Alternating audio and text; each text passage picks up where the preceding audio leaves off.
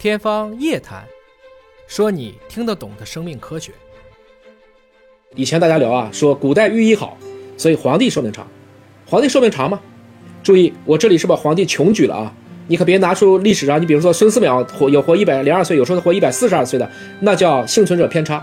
且不说古代记载的准不准啊，你不能只选一个这样的人来跟我去比。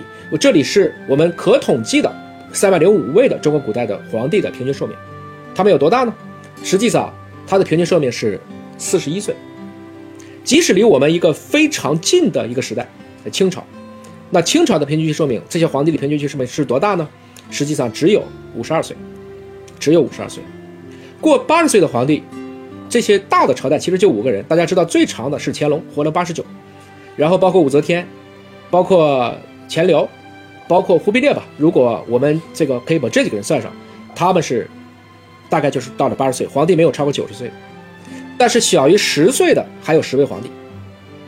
离我们很近的清朝的平均预期寿命也只有五十二岁，这也就意味着今天我们绝大部分国人实际上都活得比皇帝的寿命长。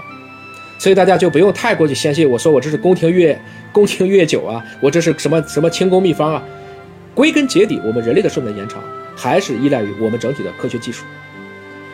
那所以我们可以看一下这个。这个从历史上角度去看啊，我们可以先去看一下，比如说两千年前，在古罗马、古希腊的时候，人类预期寿命是多少？大家可以猜一下。你当然说柏拉图啊、苏格拉底啊、亚里士多德呀，他们看起来也都是五六十岁或者更久啊。没错，那就是幸存者偏差。因为这些名人他活到了这个年纪，所以你知道他。但是我们绝大部分人是当了那个分母啊，大部分人因为瘟疫、因为战争、因为营养不良、饥饿。大家其实可能就是在很早的时候就已经离世了，在那个时候的人类的预期寿命，大家有达四十五，有达三十，其实是二十八岁，这是大英百科全书记载的，啊，只有二十八岁，也就是说，在古希腊、古罗马的时候，平均就是二十八岁左右。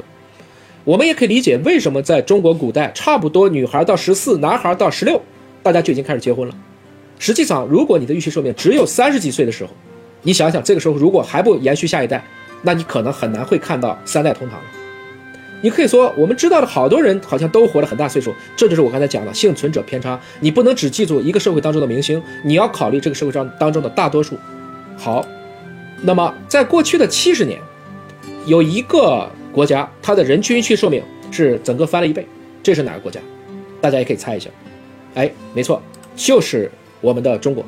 中国在一九四九年的时候的预期寿命只有。三十九岁，而今天我们已经是七十八点，将将近七十九岁了。我在三年前吧，那个时候中国预期寿命是七十六岁的时候，就刚好翻了一倍。所以你想一想，我们就是过了七十年，但是我们每一个人，哪怕是建国的时候只有四亿人，今天有十四亿人，但是每一个人他的预期寿命平均增加了一倍，三十九再乘以十亿人，会让我们人类多出多少年可以做其他的事情？这样的一个快速的变化。实际上就是我们刚才讲到的，我们既有营养的问题，又有公共卫生的问题，包括我们的科技整体的进步，使得人类可以用更少的资源来支撑得起更多的我们人类的这样的一个负载。